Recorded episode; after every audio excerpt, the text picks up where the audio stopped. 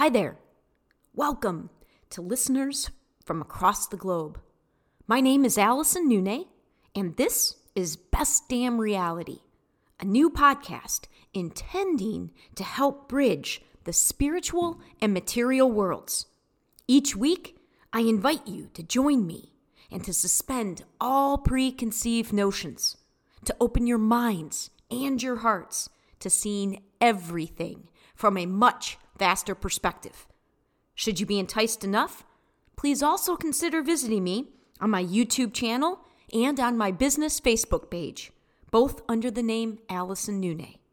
Now, sit back, relax, and enjoy the journey.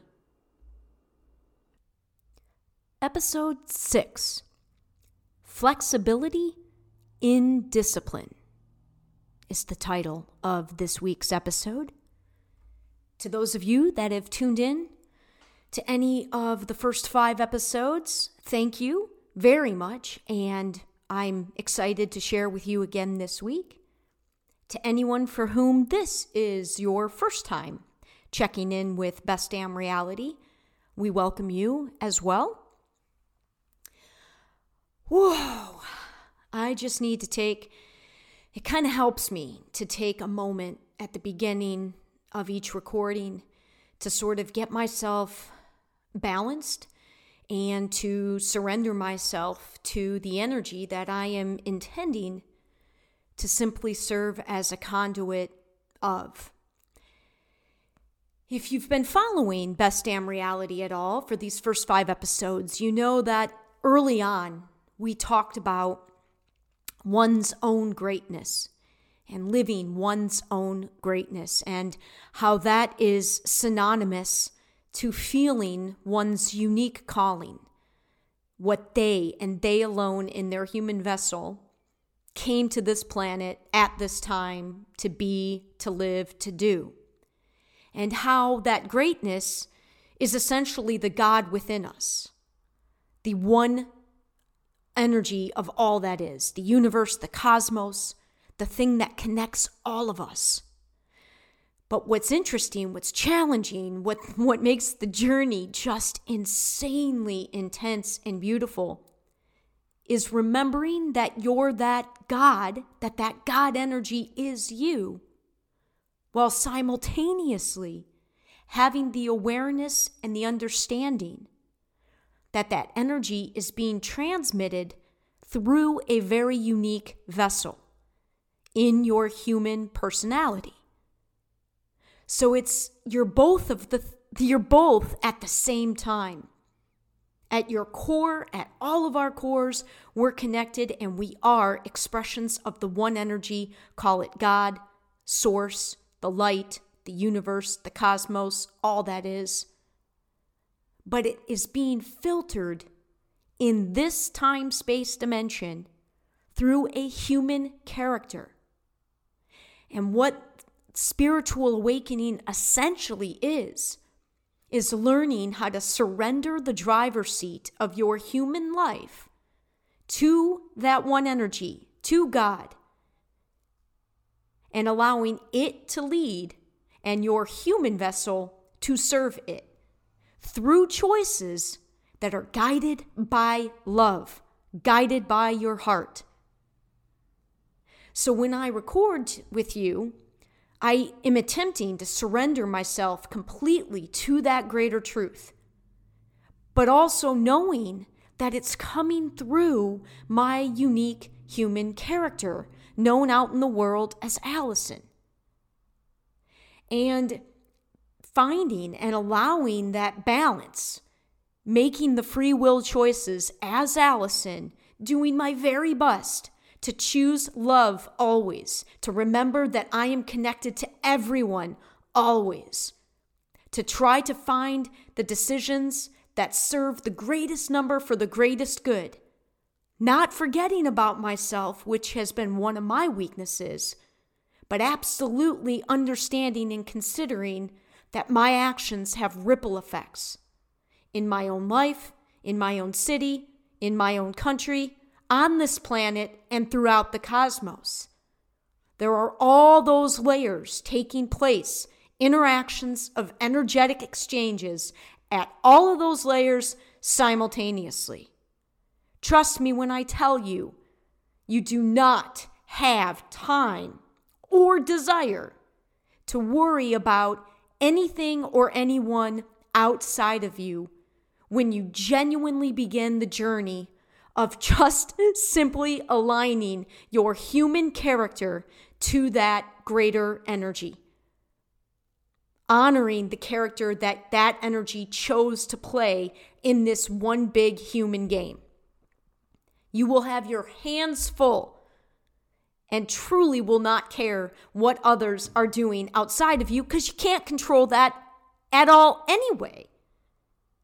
And this crazy time that we are living in right now is without doubt that shift. It is taking place. There's absolutely no doubt. So each week, I'm going to attempt to talk less and less about the material world. We're all super familiar with the material world. We don't need more information on the material world. From my perspective and opinion, what we need is more information coming from that world of the unseen, coming as raw and open and honest through human vessels. I'm not trying to come as some martyr, some, some greater than thou person. I'm attempting to speak to you as an equally valid human being, but who is and has been, without doubt, living to serve the one, and to serve love as my full time and only job for almost 10 years now. And as such, I can personally attest to the fact that it's a completely different way of engaging in the world than sort of that mainstream paradigm and the very limited way that we had created reality, not just in our country, but on the planet in mass. And last week I alluded to the fact that this, I perceive this without doubt as all part of the divine plan.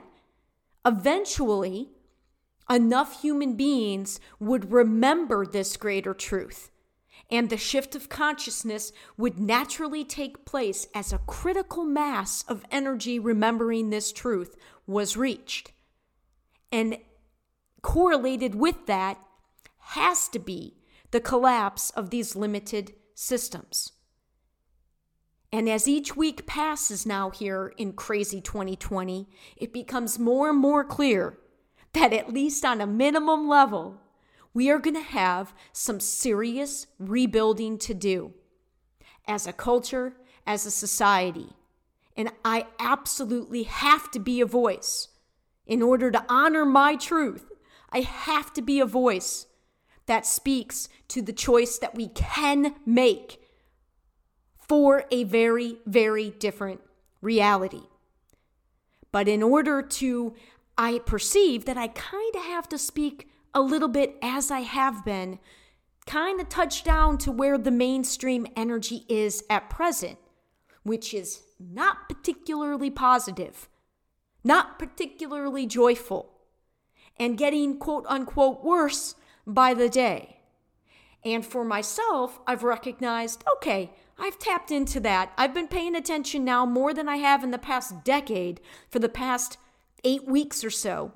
And I think I've got enough to now keep going higher and to focus more on my game. But in the meantime, these first 12 episodes, as I've said multiple times, is sort of touching down, is not sort of.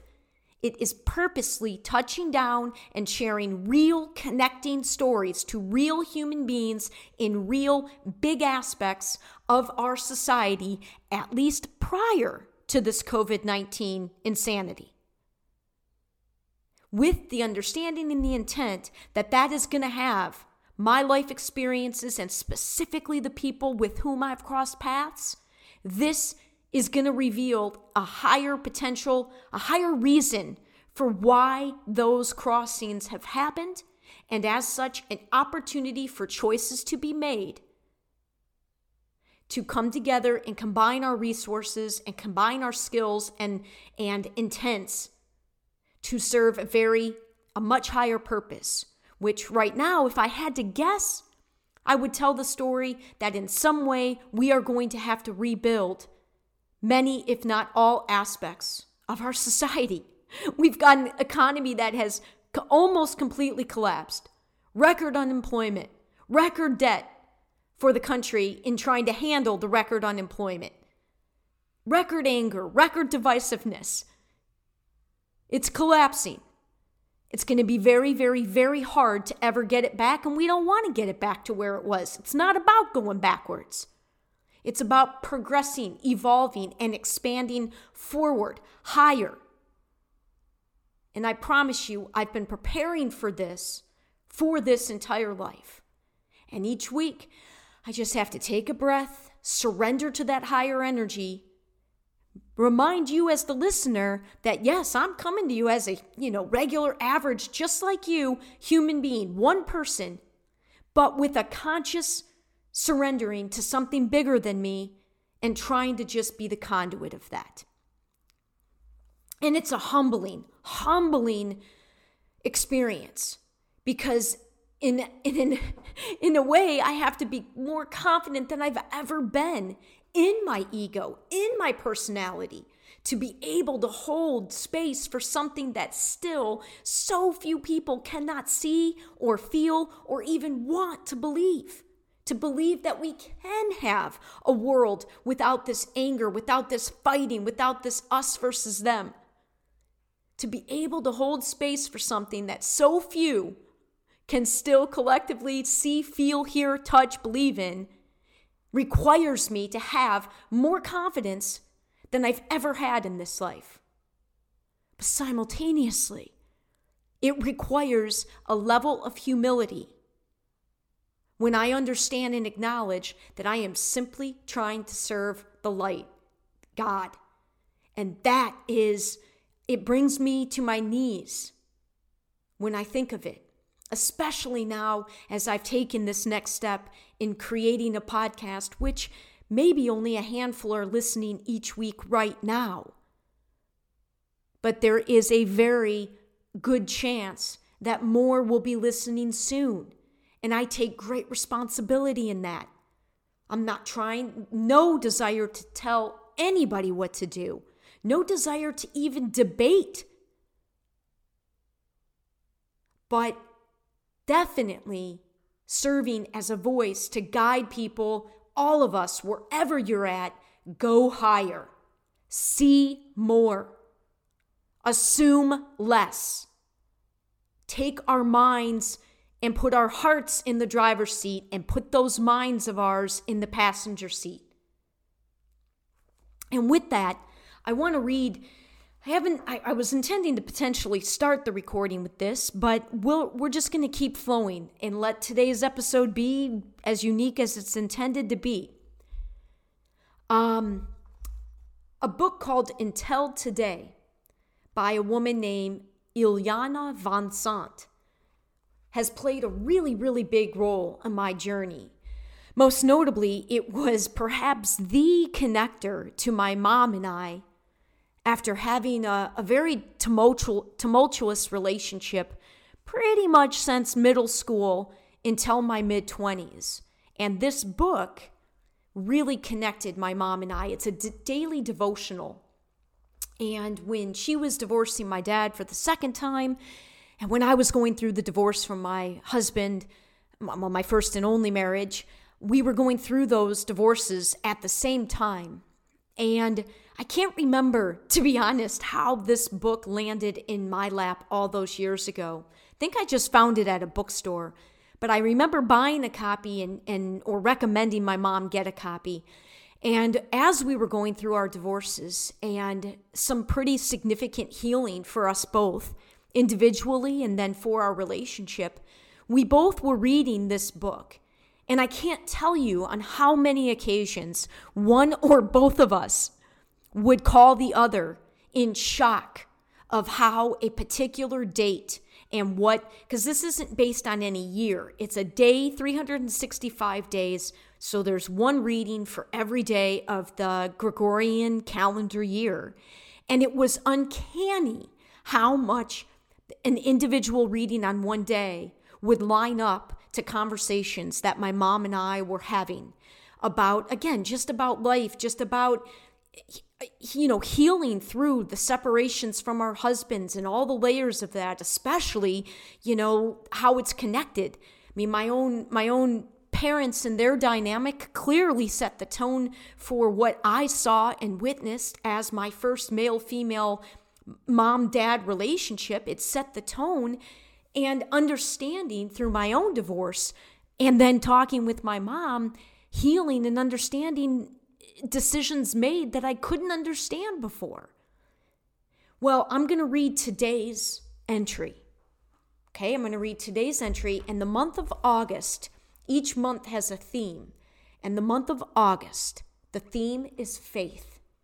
And I find this to be an important theme for these times that we're living through at present in 2020. We are absolutely being called, all of us, whatever faith, whatever you believe in, we are being called to surrender to that and to try to imagine the best case scenario during such uncertain times.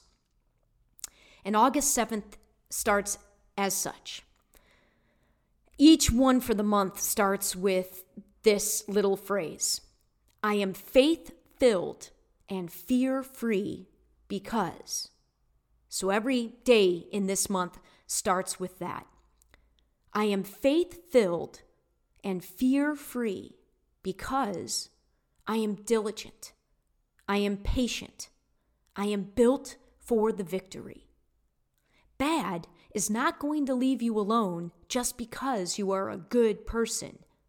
Bad makes its living trying to make you forget about what is good. Bad doesn't care that you go to work on time, give to charitable organizations, and help old ladies across the street. Oh no. What you call bad times, bad experiences, and sometimes bad people are going to find their way into your life. Working its way into the lives of good people is what makes bad so bad. Bad is not going to pass you by because you read self help books, have an I love you bumper sticker on your car, own a string of prayer beads, or know how to meditate. Get real. Bad is going to show up in any disguise available in an, in an attempt to beat you up, knock you down, run you over, and tear you apart. Good.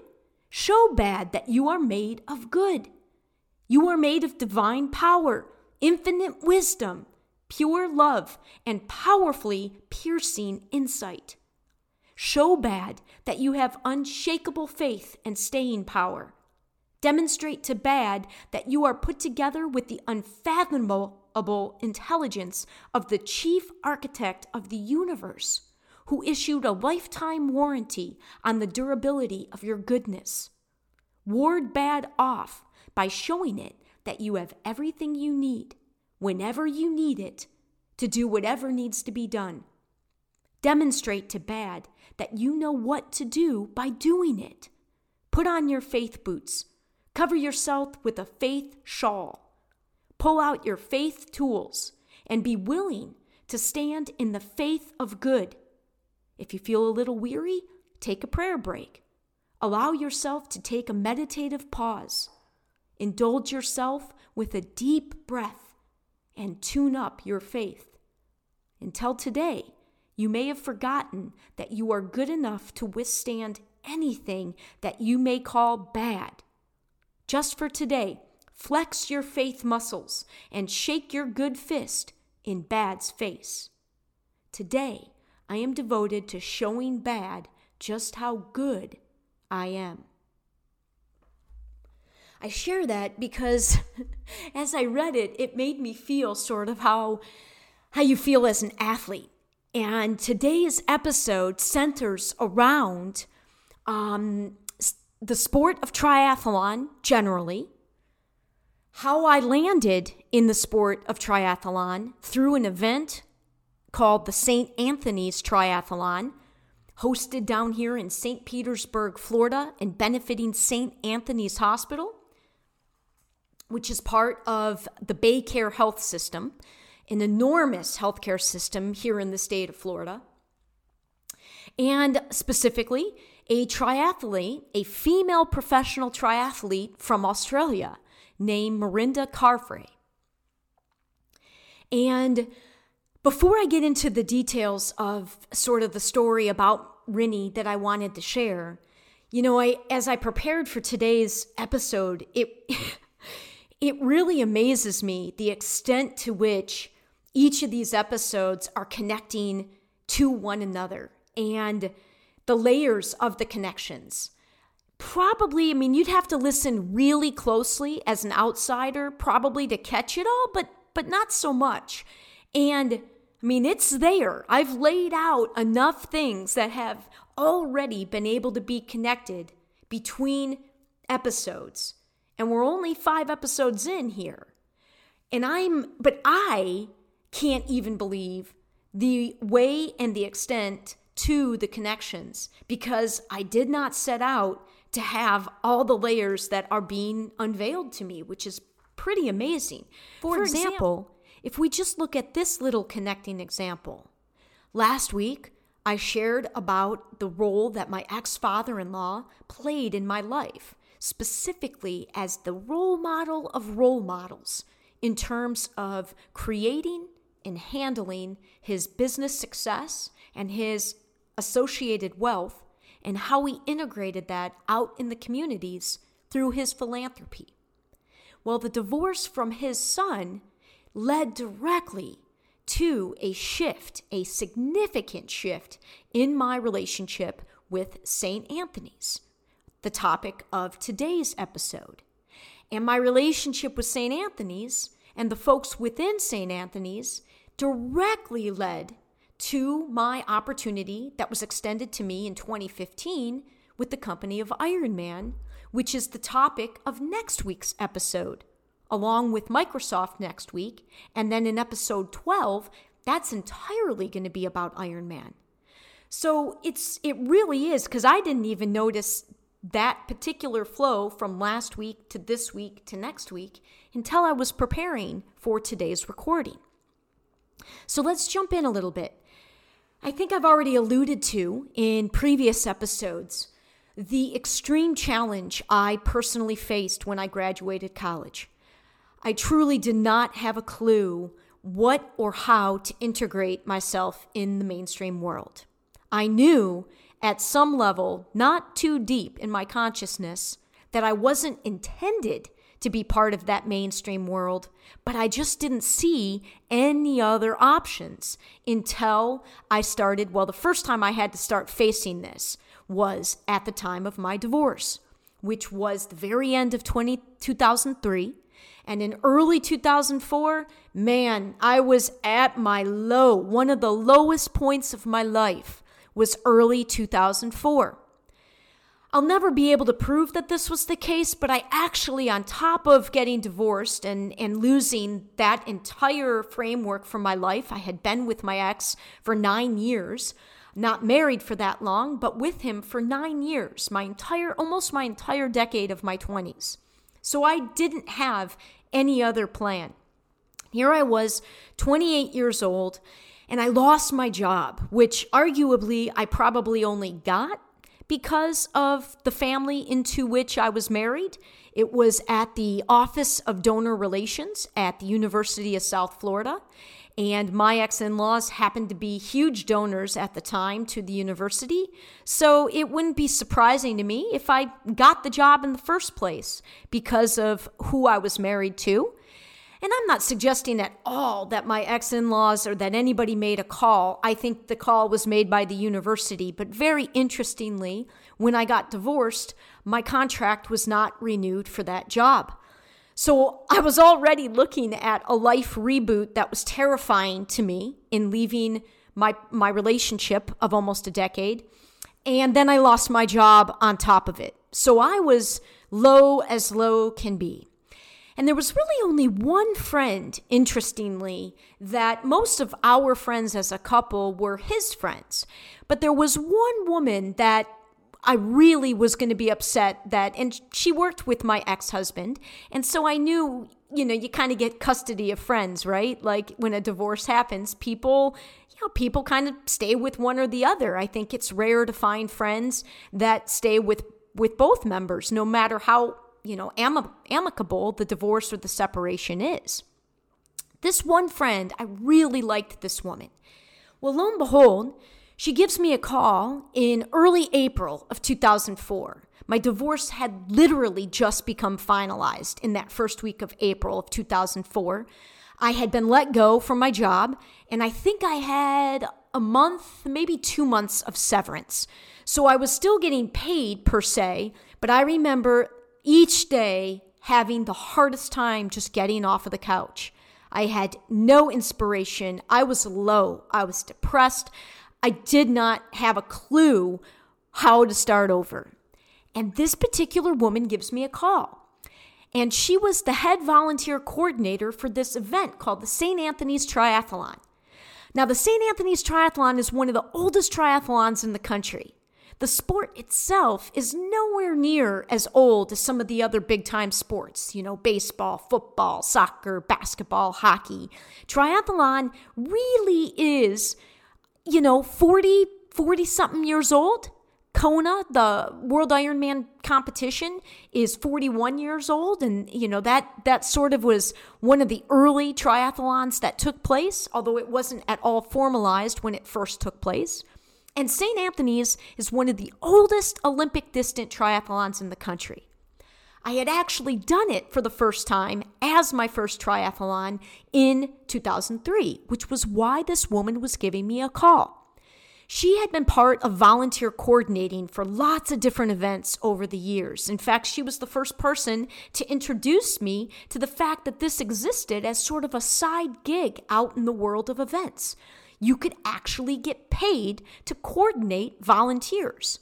She had served as being the coordinator. One of her biggest gigs was when the 1994 World, World Cup came to Orlando for soccer. Her dad was a referee, and so she was in this world, and she was that was one of her biggest things that she had served as the coordinator for.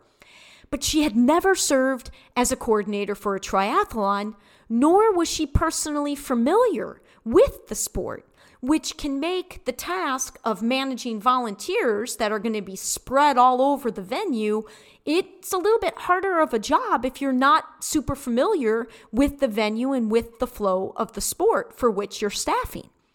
So she calls me and she's like, "Look, I am in over my head. If I throw you 500 bucks, will you help me in these final weeks, like the final 2 weeks leading up to the event, and will you help me on event weekend?"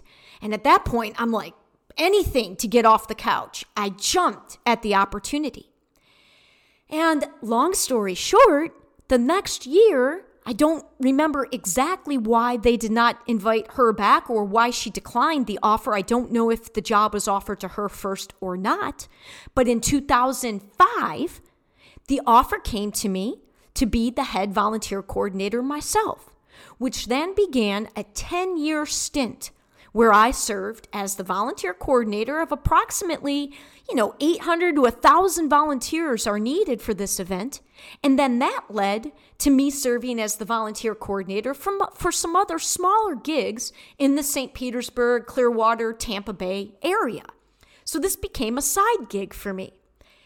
And the people that operated the St. Anthony's Triathlon, all of them at some point went to Ironman as Ironman began to blow up about 15 years ago, 18 years ago.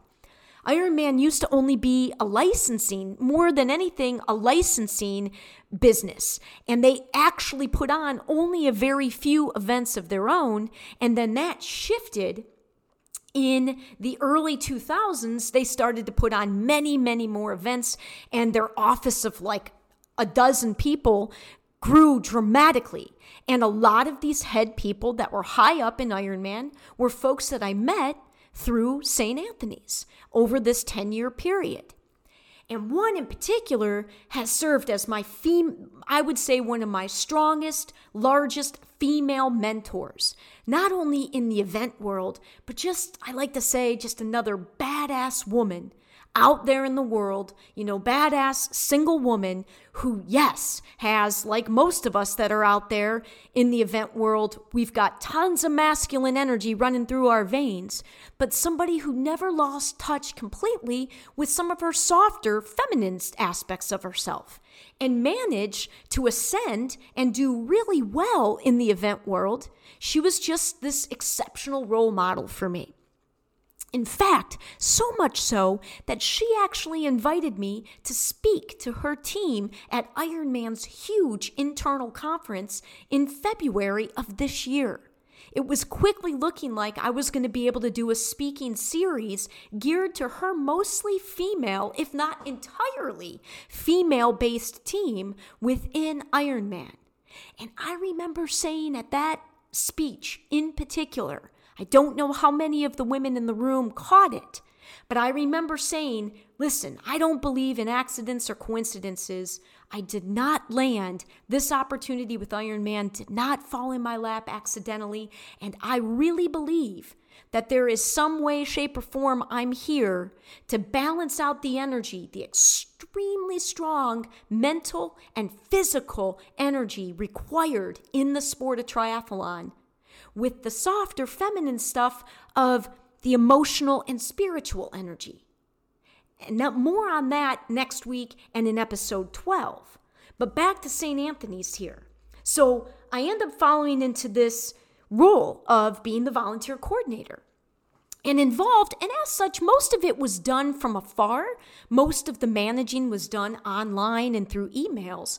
But obviously, the week of the event required a great deal on site. And event weekend was, you know, really a long weekend.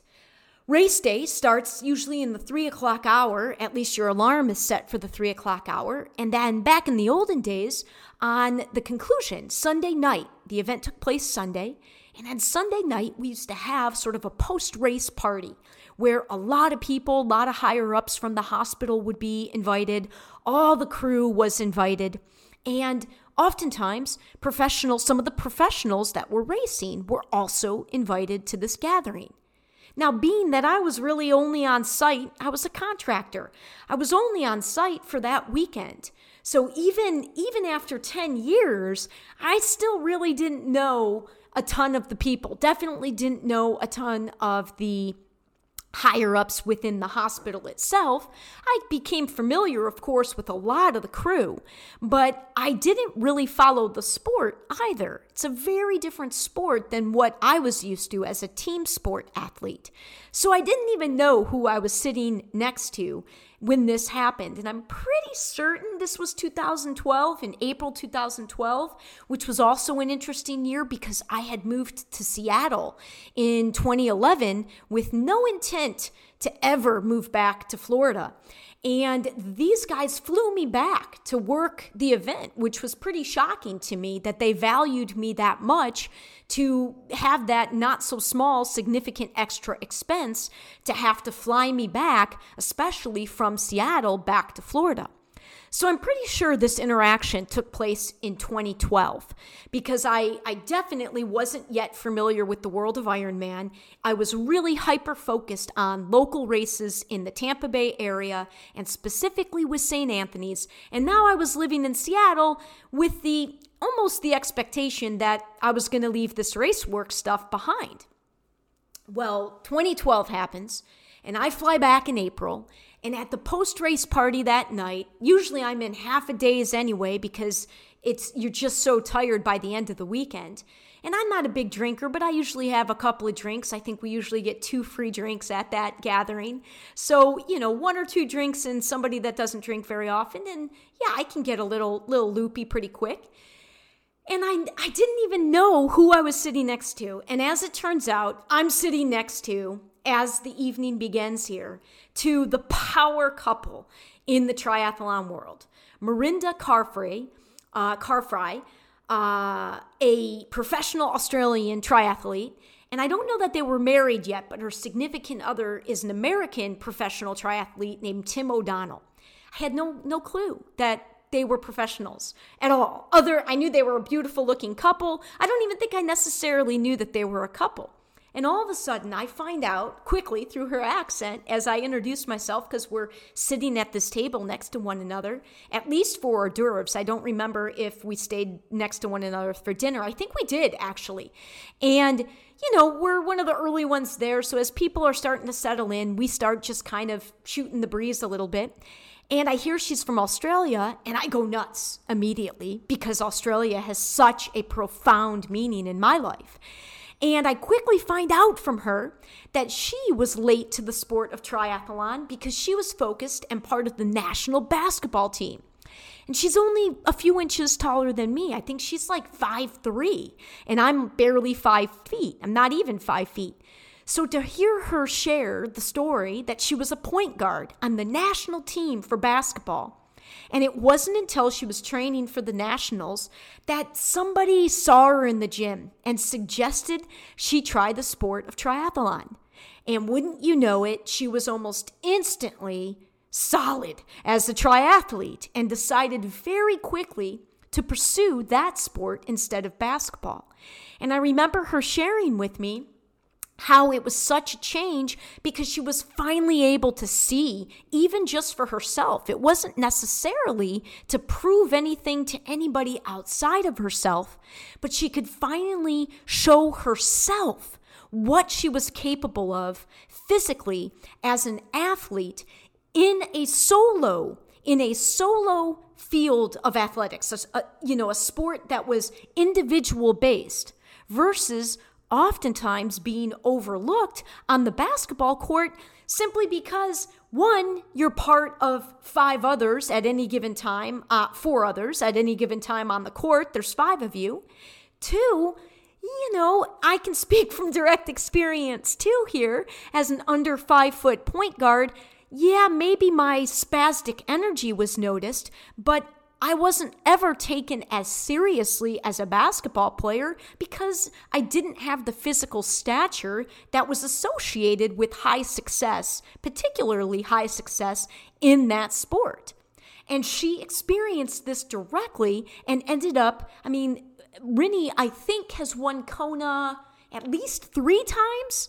Um, and her greatest time, I don't think she's won since 20, 14.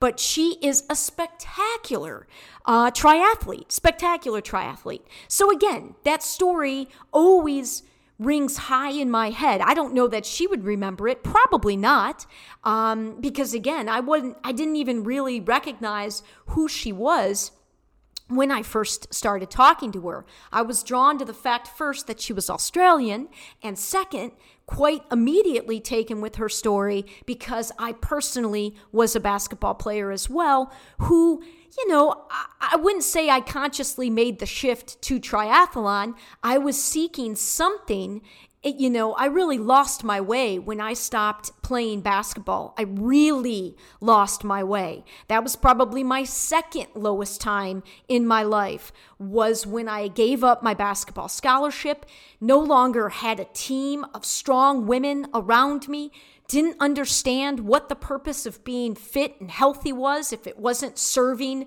a team and being the best team and being the best athlete I could be. I had a very hard time transitioning all of those aspects of being a high performing athlete into life after athletics. So this was very inspiring to me. She was very inspiring to me, and I will never forget that interaction. And so it's also really surprising that all these years later, I would have sort of the front row seat that I've had to Rinny and Tim's journey because they've been doing as a couple, uh, you know, I work, I've worked Kona for four years.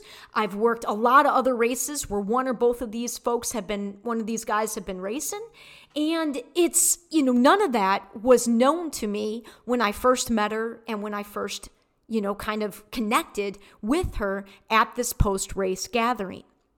Allow me to try to weave this all together here, because there are a lot of different angles uh, tangents I could go off on and almost do a show in and of themselves on some of these angles, such as the difference between masculine and feminine energy, um, and what my experience and observation has been in a very small statured feminine body, especially for most of my life, being surrounded by very masculine energy, especially of the last, I would say, 10 years in my working experience in both Microsoft, Microsoft and Ironman much many more men than women and certainly much more masculine generally speaking than feminine energy being expressed. And uh, you know so i could go off on that tangent. I could go off on the tangent of really analyzing and discussing specifically the difference between an individual sport versus a team sport and really how that interacts with my own feelings and callings right now in my own life because, much like Rinny shared with me, it's almost as if I need I needed to see what I could do on my own in this life, especially once I broke away from the mainstream world and out of those standard jobs, out of those, you know, artificial hierarchies that were within those jobs and begun to make my life simply off of who I am as the unique character known as Allison Nune. Um, and what I've realized is I, I had a lot of sorting out to do. I recently watched um, Jordan Peterson, a Canadian clinical psychologist, interviewed on Joe Rogan. And I had heard about Jordan Peterson, but I had never really let, you know, I haven't read any of his books and I really hadn't listened to him speak and I watched a whole three hour plus Joe Rogan interview, and I was fascinated by Jordan Peterson. Uh, he's been most known in the past few years, most generally identifying with and talking about identity politics, yet another whopper of a relevant issue in our present time. But I bring him up here today simply because a phrase that he used in this particular interview that I watched, um, he was talking about you got to sort yourself out. And like I said earlier in this episode, you have your hands full when you actually begin the work of aligning your entire life through and through to love.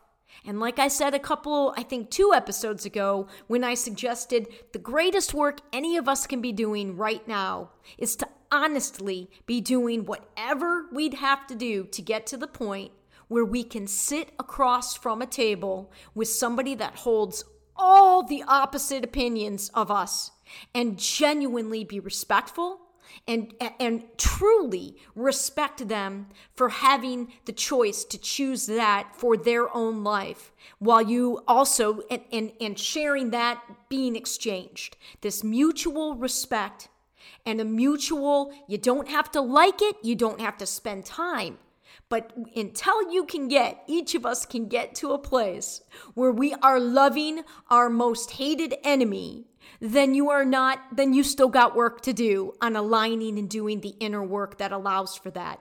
And Jordan Peterson talks a little bit about that not exactly from the same perspective as what I'm going into, but he says you got to sort yourself out. We need to stop blaming anything externally and and really just own this is what our life circumstance is.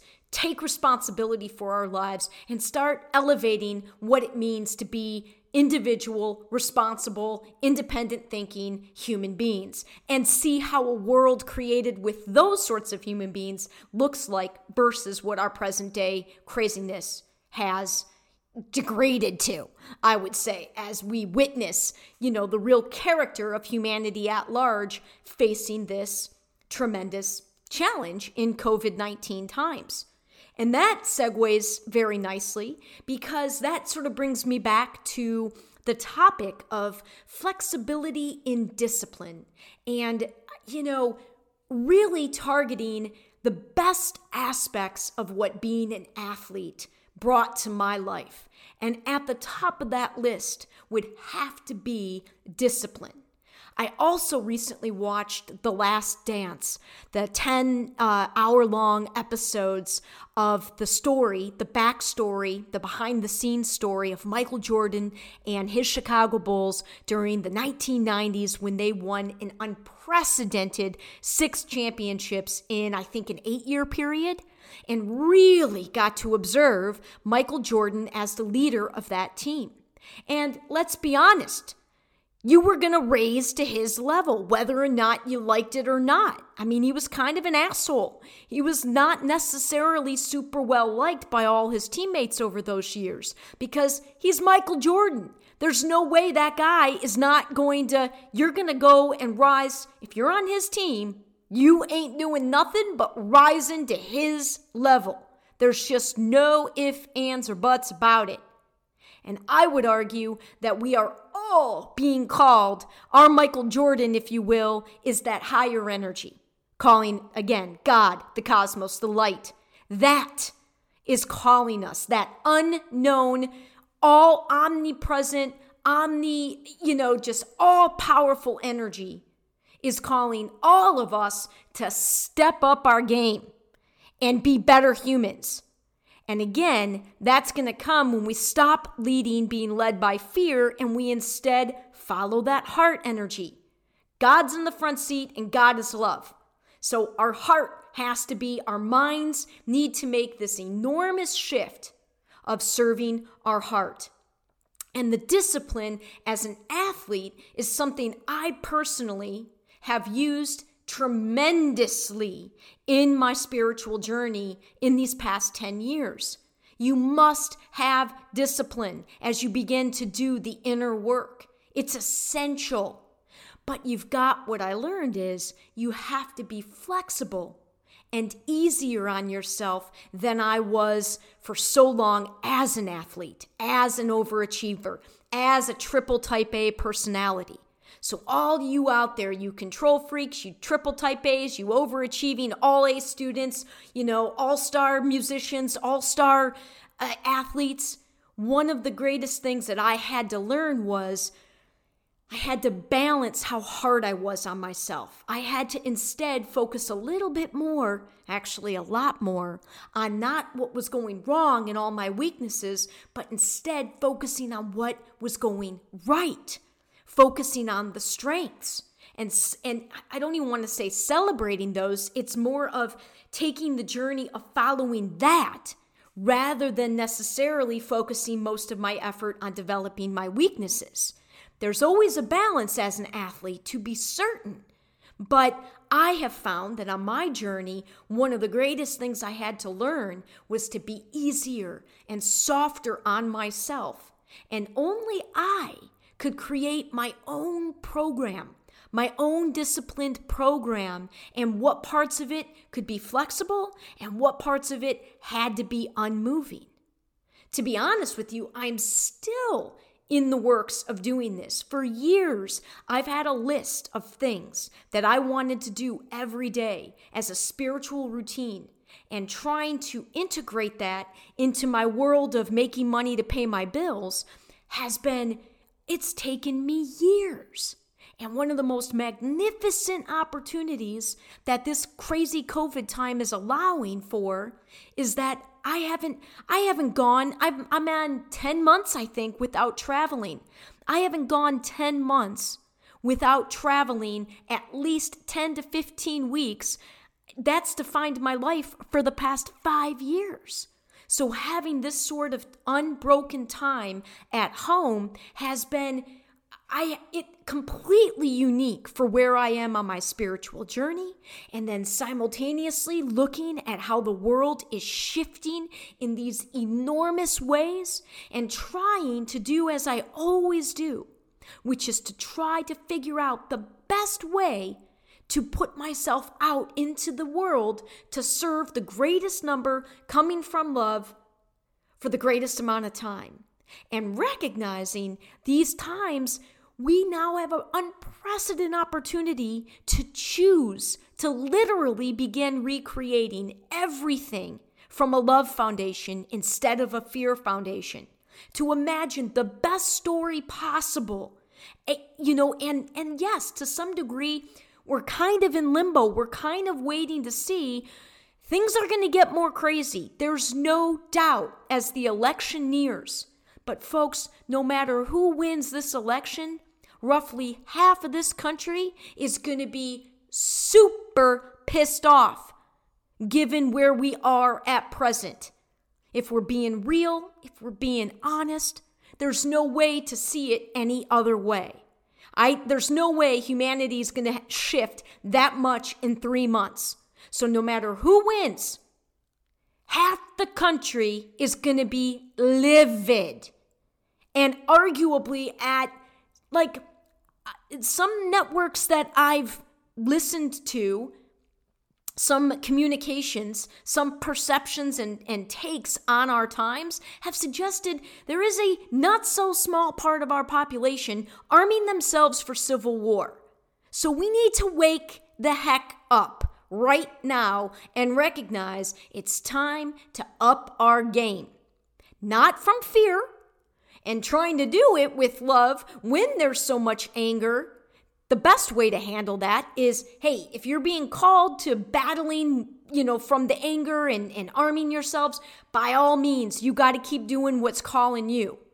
But once again, I say, I'm trying to be a voice for those out there to put our energy and to understand that simply with our thoughts, if we just simply think about the best most loving scenario, that is going to have an effect, a huge effect on what will physically manifest down the very near future here of our linear timeline. And I can't help but apply my athlete side of me in guiding myself, first and foremost, in this continual process that changes dramatically every single day, given the nature of things right now. Every single day, certainly every week, it's like a, a constant recalibration. And the biggest aspect of me that defines this character, I'm an athlete. I've been an athlete my entire life. And my mental and physical side of myself was overly developed. But just like the rest of the world in mass, for the longest time, until my spiritual awakening almost 10 years ago, I was spiritually anorexic, spiritually super malnourished, and emotionally wounded. I was an adult still running around with all my emotional wounds from my youth. And I would argue that our entire world especially in this country. We are spiritually bankrupt collectively in this country, and we are deeply emotionally wounded. The next big movement that our society needs to have is a massive movement of healing, of healing, of doing inner work, not focusing outside, but going inside. And that's a whole different ball game. Completely unique to each character and mostly unseen. It's a completely different world of work. Yet that's where my expertise lies. And how interesting is it that this week's episode centered around St. Anthony's?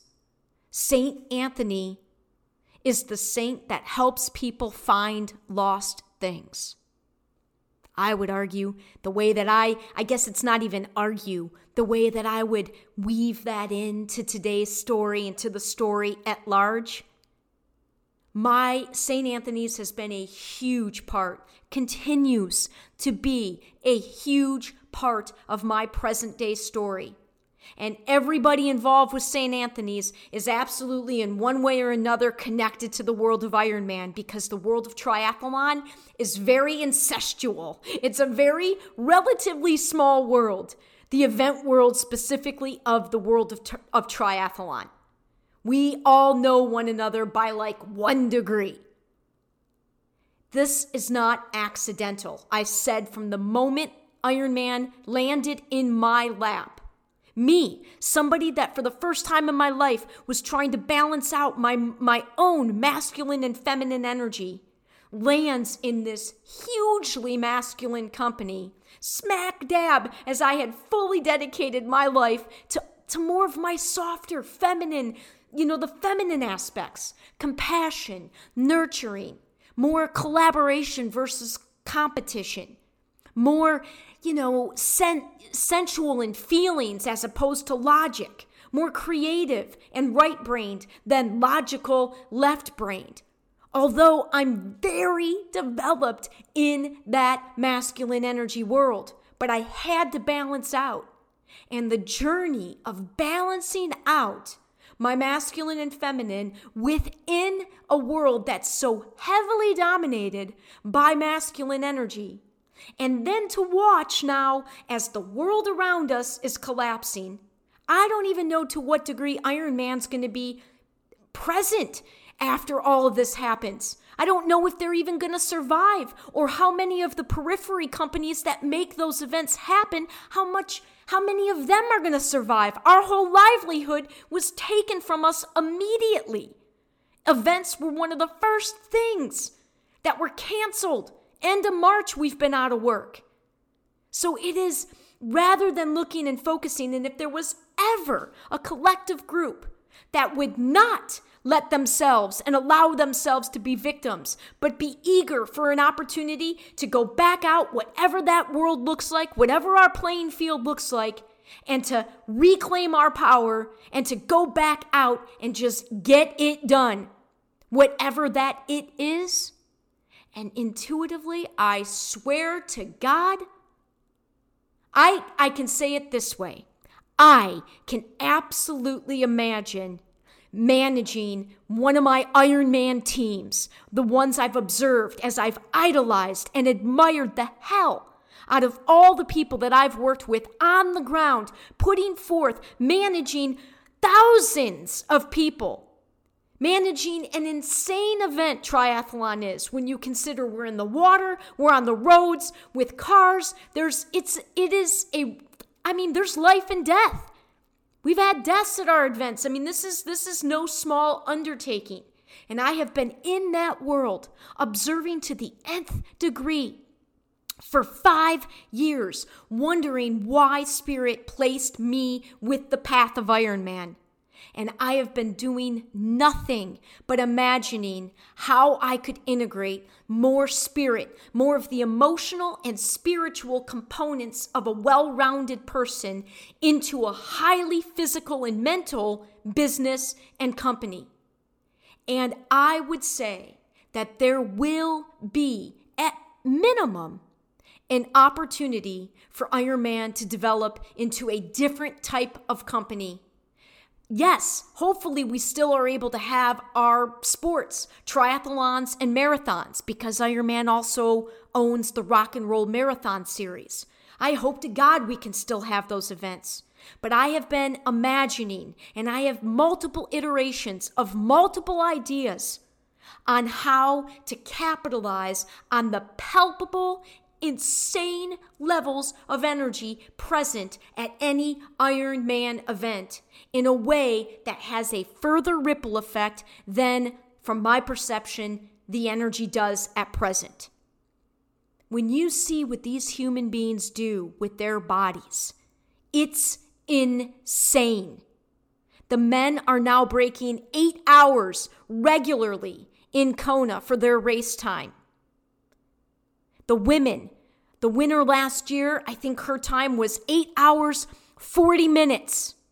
The sport of triathlon, interestingly, is almost ex- it's almost equal in what it pays its females and males, which cannot be claimed, I don't think, for any other professional sport. And these are some very powerful mental and physical beings. They do a 2.4 mile swim in 45 minutes. They bike 112 miles in just over four hours. And they run marathons averaging six minute, six something minute miles after doing the bike and the swim. And in Kona, it's hotter in Kona than it is in Florida in the summertime, which I didn't even think was possible. It is insane. And then when you, oh my God, if you step away from the professionals and you look at the amateurs, if you look at the guy that did it last year with two legs that he, he's missing two of his legs, or the guy that's missing two legs and one arm, and you watch these folks, or the 84 year old Japanese man, or the 72 year old woman that finishes this feat. There is, there is something, I swear, not accidental, about me being in that world and observing it, and what my higher calling is to merge them together. And I truly believe there will be an opportunity. I'm not saying anybody's going to be able to see this, right? But I'm going to do my best to lay it out starting next week when I talk about Ironman along with my Microsoft experience, and certainly in week 12 when I will lay out some of these ideas. And again, this show is about practical application. I'm not just talking words here. This is more than words. This is time to act with more consciousness, with more awareness, and with more understanding that we are really all in this together. And the way we've been living does not demonstrate that we really get what that means we are going to have to rebuild to some degree at least parts of our society and our global culture. And I truly believe I've got very practical ideas. And I know my gift to manage, to lead and manage and move a lot of energy, beginning with my own, but certainly I've done it before when I've managed 800 to 1,000 volunteers, and I've been observing the best of the best on the ground with these events for five years, just waiting for my time and the opportunity to use my particular gifts and skill sets and to implement it serving something bigger than me. And I think that opportunity lays at all of our feet right now. We truly need to begin to see ourselves as members of the same team and to remember we are being called to our greatness. We are being called to step it up. And we each came here in these bodies, in these personalities, to serve a unique role, to look at our experiences, our unique experiences, our unique skill sets and to take everything that's working well and to focus it and to come together with others, focusing on what's working well and co create a very different reality. Thanks for listening.